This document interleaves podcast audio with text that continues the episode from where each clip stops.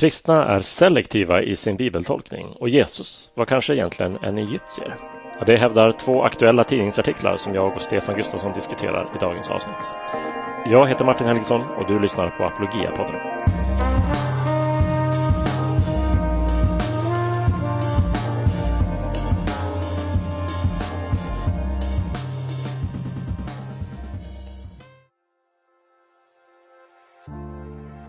Hej, det här är Stefan Gustafsson. Jag tror ni är många som delar min erfarenhet att man eh, talar med människor och försöker dela eh, sin tro, sin övertygelse. Och så berättar man någonting, ett perspektiv, ett argument, en inställning till livet som man själv tycker är, är väldigt övertygande och stark. Och så faller den liksom bara död till marken. Den får ingen, har ingen tyngd hos den man talar med. Och man, man är liksom lite förvånad. Hur kan vi göra så här olika bedömningar? En av de grundläggande orsakerna till att det ofta är så svårt i den här kommunikationsprocessen, det är att vi ser på världen genom skilda glasögon. Så vi förstår den från olika perspektiv. Det här är bakgrunden till vår distanskurs Kartor över verkligheten. Där kommer vi att studera de olika just kartor eller livsåskådningar som vi har runt omkring oss. Den kommer att vara upplagd med eh, live-föreläsningar, så efter varje presentation finns det möjlighet att eh, ställa frågor och diskutera. Har man inte tid att vara med på, vid de eh, tillfällena, så spelas det in och man kan också titta på föreläsningarna precis när det passar en själv. Jag hoppas att eh, få se många av er på kursen Kartor över verkligheten.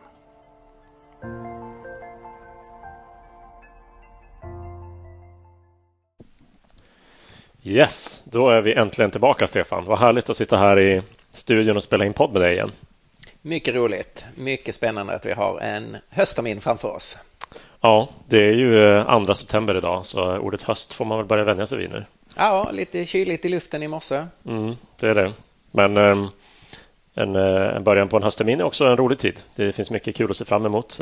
Till och med en så konstig och på vissa sätt ja, svår höst som den här är på grund av pandemin och, och mycket som ligger nere. Men vi har ju förmånen att ha distanskurser som en del av vårt arbete här på Apologia. Vi var ju ganska väl anpassade till pandemin, åtminstone på det, avsnitt, på det området från början utan att veta om det. Ja, så är det ju. Och nu har vi ju dessutom byggt ut det arbetet en del med nya kurser den här hösten. Exakt. Ni som lyssnar här fick höra en liten del av Stefans trailer för hans nya kurskartor över verkligheten.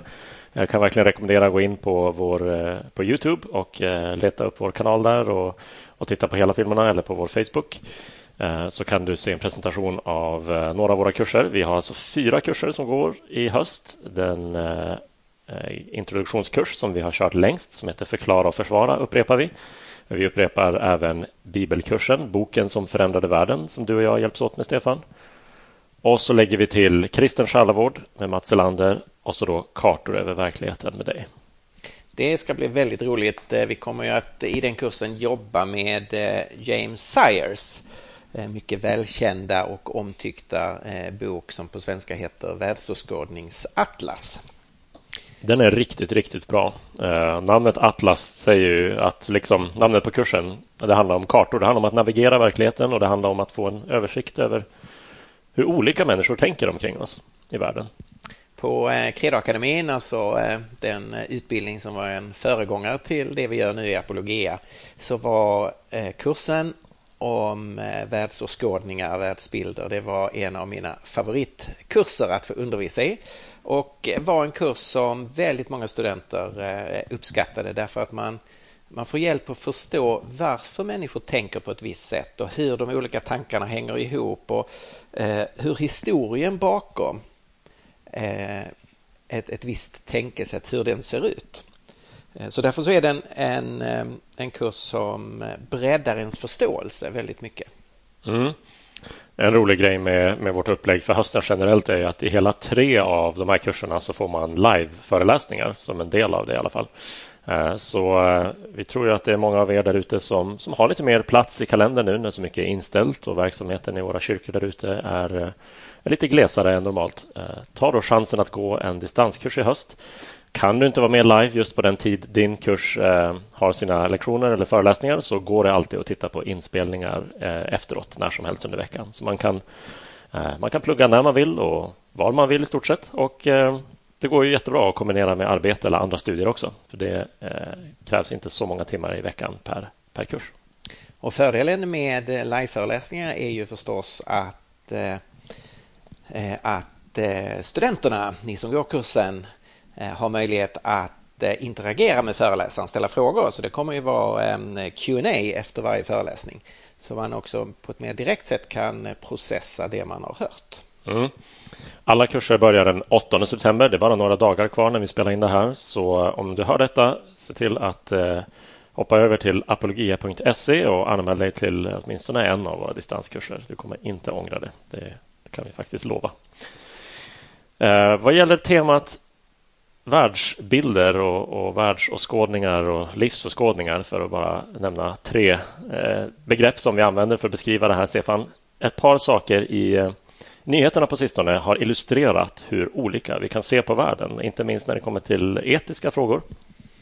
Och jag tänkte att vi i vårt avsnitt idag ska prata om, om två tidningsartiklar som är aktuella. Vi får chansen att eh, eh, ge oss i kast med två av Sveriges största dagstidningar, Dagens Nyheter och Svenska Dagbladet. Och eh, jag föreslår att vi börjar med Dagens Nyheter och en, en ledartext från Lisa Magnusson. Rubriken är så här: jag brukar alltid tänka på bögarna för att muntra upp mig själv, men den här gången hjälpte det inte. Vad handlar den här artikeln om, Stefan? Ja, bakgrunden är ett samtal som har kommit igång utifrån Joel Halldorfs bok Gudjakten. Och där det är, i diskussionen runt den boken har framkommit att Joel Halldorf är en supporter av samkönade äktenskap. Och samtidigt så har den tidning som han ju regelbundet skriver för, tidningen Dagen, har på ledarplats markerat att, att Dagen håller fast vid den klassiskt kristna uppfattningen att äktenskapet är en relation mellan en man och en kvinna. Och det är den markeringen från tidningen Dagen som Lisa Magnusson reagerar inför och tycker att det är sorgligt att kristna har den uppfattningen fortfarande.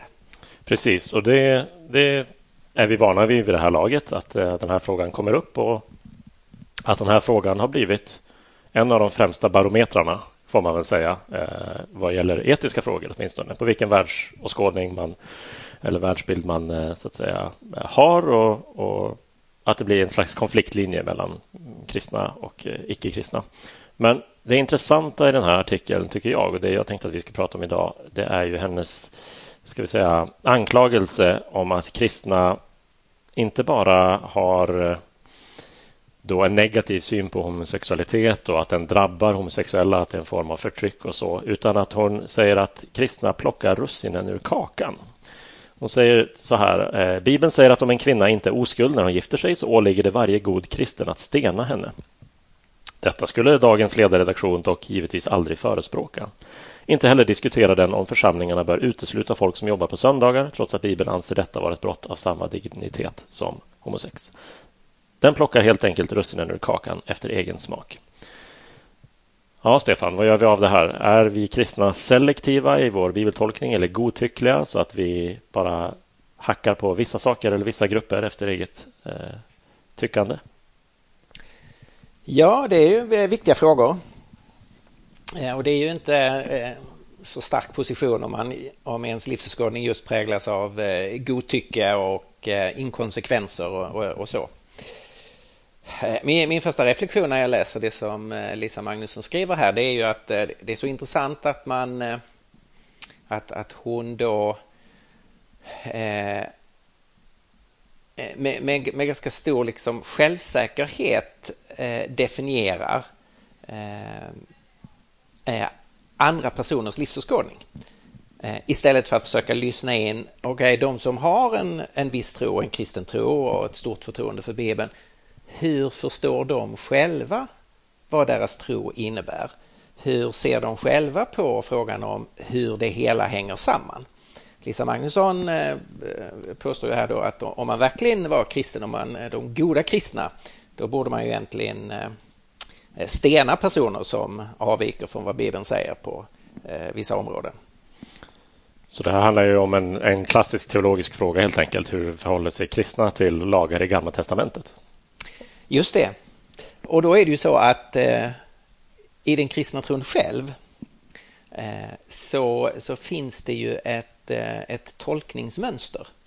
Eh, och det framkommer ju av, om vi bara tar Bibelns uppdelning i Gamla och Nya testamentet.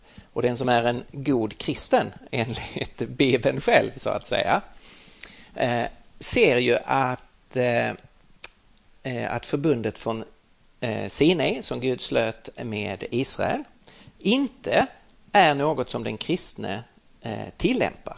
Det hade sin plats, det hade sin funktion, eh, men nu har Messias kommit. Och därmed så befinner vi oss i ett nytt steg i frälsningshistorien.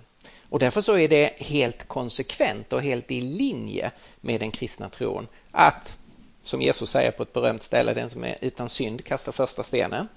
Eh. Ja, nej, det är det första problemet med artikeln kan man säga, att eh, enligt hennes kriterium så skulle Jesus misslyckas med att vara en god kristen. Eh, och det, då har man ju förmodligen missförstått någonting om det blir slutsatsen. Ja, det blir ju ganska inkonsekvent. Okej, så kristna är inte inkonsekventa när det kommer till frågan om, om sabbatsbudet, eftersom Nya testamentet tar upp den frågan och inte betraktar sabbatsbudet som bindande eller. Men jag antar att följdfrågan då skulle vara varför inte göra samma sak med homosexualitet? Mm, det är ju en, en bra fråga. Det som, det som är grunden här är ju att man som kristen eh, följer Nya testamentet. Eh, och det är alldeles uppenbart i Nya testamentet att, att Jesus bekräftar äktenskapet som en man-kvinna-relation. Och Paulus har en ganska utförlig undervisning där han, där han avvisar homosexuella relationer. Så anledningen att, att kristen tro avvisar homosexualitet har med Nya testamentet främst att göra. Vi, vi ska gå vidare och prata om ytterligare en tidningsartikel, Stefan, men jag tänker att jag vill skicka som en, en passning till lyssnarna att eh, det vi har diskuterat här är ju inte frågan om homosexualitet som helhet. Den har så många aspekter den behöver belysas ur.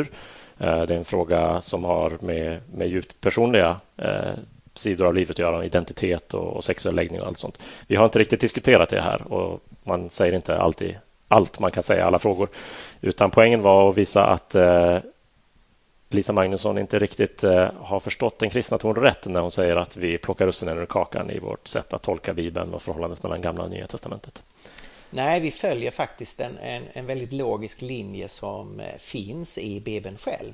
Om man läser den från början och tar sig till slutet så ser man att eh, förbundet på Sinai, Moselag, eh, får, eh, har en annan funktion i Nya testamentet än vad den har i Gamla testamentet.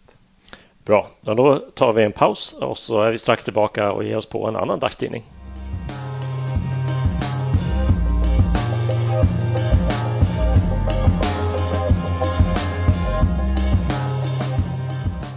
Ja, då öppnar vi istället Svenska Dagbladet och tar fram understräckaren, den här artikeln som är så lång att när man sitter med morgonkaffet så måste man bestämma sig för, har jag tid eller inte, och läsa den. Och vi har haft tid och vi har läst den.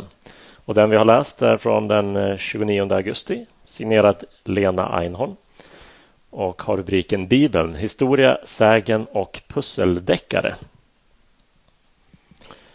Vi har sett Lena Einholm komma med bibliska, eh, intressanta bibliska teorier och omtolkningar förut, Stefan, eller hur? Ja, så är det. Nu är det verkligen Lena Einholm som gör comeback.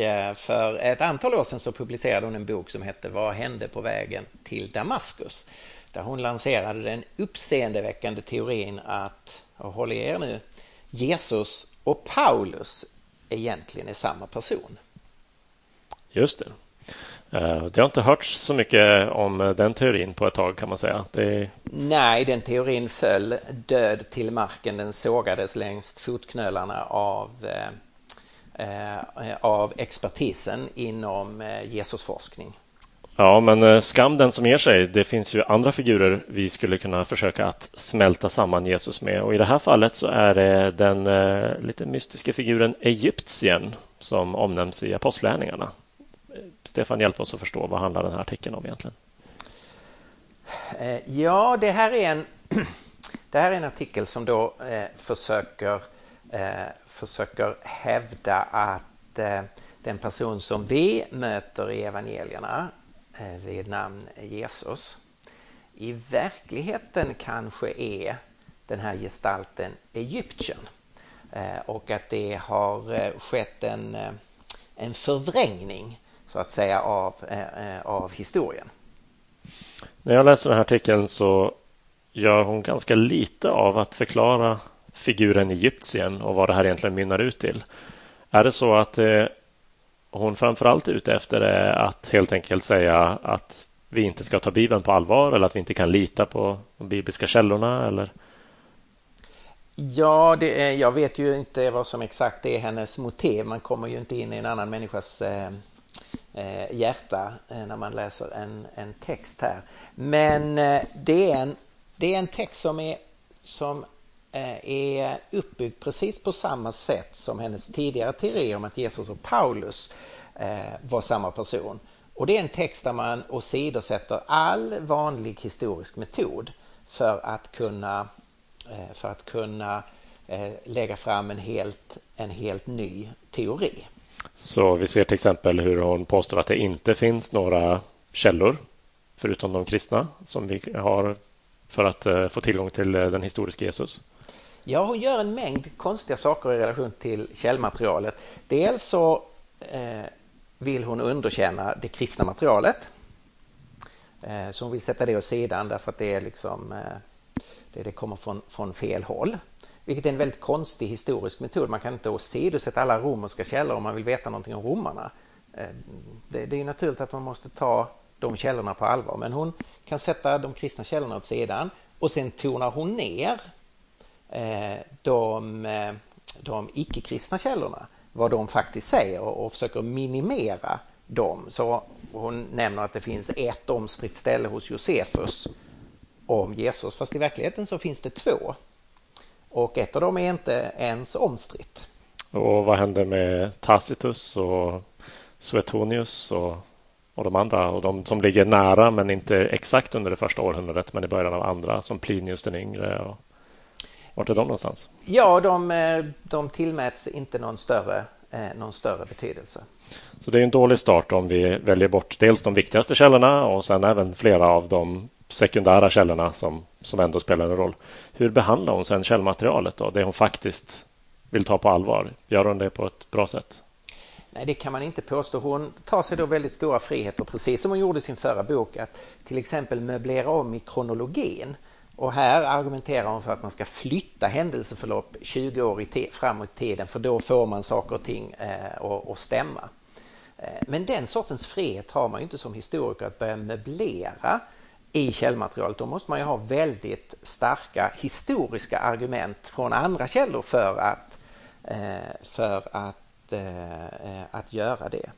Och man kan ju notera, som hon själv faktiskt lite förvånande markerar, att, att det man ska göra är att man ska söka i gliporna i källmaterialet. Alltså i luckorna. Och då ska man ju alltid dra öronen åt sig om en historiker börjar ha sitt huvudsakliga fokus på luckorna, alltså på det vi inte vet. Därför att då förstår man ju att den här personen är ute efter att skapa utrymme för en egen teori som saknar bas i källmaterialet. Alltså en god historiker erkänner ju att här finns det luckor, här finns det glipor, här finns det saker vi inte vet. Men sitt, sin rekonstruktion av historien måste man ju bygga på det vi vet, på det som källmaterialet faktiskt säger. Och inte på gliporna i materialet. Nej, börjar man fylla gliporna på sånt sätt att det som faktiskt står där inte längre går ihop, då har man ju gjort våld på källorna som finns istället för att ta dem på allvar. Ja, och det slutar ju i att man, man öppnar för en subjektivitet i hur man kan rekonstruera historien om fokus handlar på gliporna. Hon gör mycket av att det finns likheter mellan olika figurer. Det är väl det som motiverar henne att flytta källor framåt eller bakåt tjugo år i tiden. För att då, då uppstår olika paralleller och likheter. Just det, så att eh, hon tycker då att eh, Egyptien predikade från eh, Olivberget. Det gjorde Jesus också. Jesus spådde att eh, Jerusalems murar skulle falla. Det gjorde Egyptien också. Eh, Jesus vistades i öknen, det gjorde också Egyptien. Eh, Jesus hade levt i Egypten, tänker väl då på som ett, eh, som ett litet barn, precis som Egyptien. Eh, Egyptien och Jesus såg båda myndigheterna som ett hot. Och jag tycker ändå att hon hittar intressanta likheter. Eh, men, men det är ju väldigt platta likheter. Mängder med människor har predikat från Olivberget, vilket är en, en, en väldigt speciell plats som är med utsikten över Jerusalem. Eftersom Jerusalem hade ödelagts en gång, nu var ockuperad av, av romarna, eh, så är det inget konstigt att man insåg möjligheten av att romarna, ifall det blev uppror, skulle ödelägga Jerusalem, vilket också skedde år sjuttio. Det är inget unikt att, att, att Jesus kunde säga det. Många religiösa gestalter tillbringade en viss tid i öknen, som Johannes Döparen, att både Jesus och Egypten gjorde det. Det här är alldeles för allmänna likheter för att man ska kunna dra slutsatser att det skulle vara samma person. Att båda har besökt Egypten är inte heller så konstigt. Det var en, en stor och viktig nation i samtiden. Man kan inte göra någonting av eh, den likheten. Ja, det vi kan ta med oss av den här artikeln är väl kanske inte några banbrytande rön om att Jesus och Egypten är samma person. Men jag tänker att det finns några saker man kan lära sig. Dels är det det här du sa om gliporna. När någon, antingen utan att säga det eller när någon faktiskt gör oss tjänsten att så uttala att säga att man baserar sitt case framförallt på det som inte står och det som är mellan raderna eller i gliporna, i luckorna, då ska man verkligen ta sin verklig funderare på om det är en hållbar teori eller om det är mest önsketänkande eller en, en förutfattad agenda. Det andra, tänker jag, som man ska ta med sig är ett antal generaliserande påståenden som får liksom halka in i artiklar av det här slaget. När de säger inget som bekräftar, utanför den bibliska texten finns inget som bekräftar Jesus eller hans rörelses existens. Och när vi stöter på sådana påståenden i ett samtal eller en artikel så måste vi säga, vänta nu, stopp ett tag. Kan du säga det där igen och kan du ge mig några argument för det? För det är sådana saker som, som man kommer undan med alldeles för lätt i det här fallet. Och det gäller också eh, det att man sätter åt sidan de eh, tidigaste och de bästa källorna. Eh, nämligen Nya testamentets skrifter, eh, breven och evangelierna. Och ignorerar det källmaterialet. Det är faktiskt inte alls vad som eh, förekommer i eh, den akademiska Jesusforskningen. Eh, det är alldeles självklart för eh, kritiska Jesusforskare, agnostiker, ateistiker, ateister som... Eh, Bart Ehrman och, och andra i hans inriktning som alltså inte alls är kristna och eh, inte alls bekänner sig till Jesus. Det är ju självklart när det gäller det historiska studiet av Jesus från Nasaret att tyngdpunkten ligger på de äldsta, eh, de bästa och de mest utförliga källorna. Det kan sedan kompletteras förstås med allt övrigt material, sånt som är senare eh, material, men man kan inte ignorera huvudmaterialet på det enkla sätt som Lena Einholm gör. Så där finns det anledning att alltid komma tillbaka till detta. Ja, men låt oss titta på de källor som finns från det första århundradet. Ja, det är ju så en historiker måste jobba. Man måste utgå från det bästa källmaterialet och det källmaterial som faktiskt existerar. Man blir lite besviken då. Understreckarna brukar hålla hög kvalitet. Man brukar lära sig mycket nytt och eh, det är lite tråkigt ifall personer läser den här artikeln och känner att de har lärt sig någonting nytt för eh, man har inte lärt sig något som är särskilt pålitligt i den här artikeln. Det, det gäller ju faktiskt både Lisa Magnussons artikel i D N och understräckaren här i Svenska Dagbladet. Alltså att två, som man ändå får säga, kvalitetstidningar här visar att man har en blind fläck just när det gäller kristen tro. En, en artikel på Lisa Magnussons nivå som skulle behandla en politisk fråga hade aldrig släppts igenom på ledarsidan. Man har faktiskt ett kvalitetskrav. att, eh, att mer initierat diskutera politiska eller ekonomiska frågor. Men så fort det kommer till Bibeln och kristen tro så släpper man igenom vad som helst. Och samma sak skulle jag säga med understräckarna som i Svenska Dagbladet, som ju vanligtvis är av allmänbildande och, och stort intresse. Men här plötsligt är det en, en artikel som är fylld av ganska undermåliga resonemang som släpps igenom. Och det, det är tyvärr ett, ett lite återkommande mönster att kvalitetskraven ofta sänks när det gäller diskussionen om kristen tro. Mm. Um, det är roligt att vara tillbaka igen uh, och spela in podd, Stefan. Uh, vi ses snart igen och spelar in nytt avsnitt. Vi påminner er lyssnare om att uh, kolla upp våra distanskurser. Gå in på apologia punkt se. Fyra distanskurser. Alla börjar den åttonde september. Uh, så haka på dem snarast, så hoppas vi får se er i höst på liveföreläsningar, på seminarier, uh, på diskussionsforum och allt annat roligt som ingår med i de här kurserna. Uh, det finns mycket roligt att lära sig på de kurserna. Så kolla upp dem på en gång. Och med det säger vi tack för idag. Och vi hörs nästa gång här på Apologia-podden.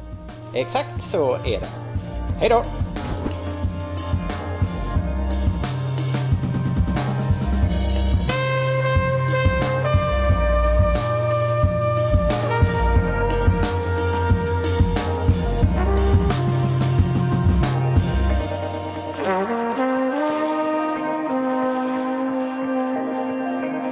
Bye.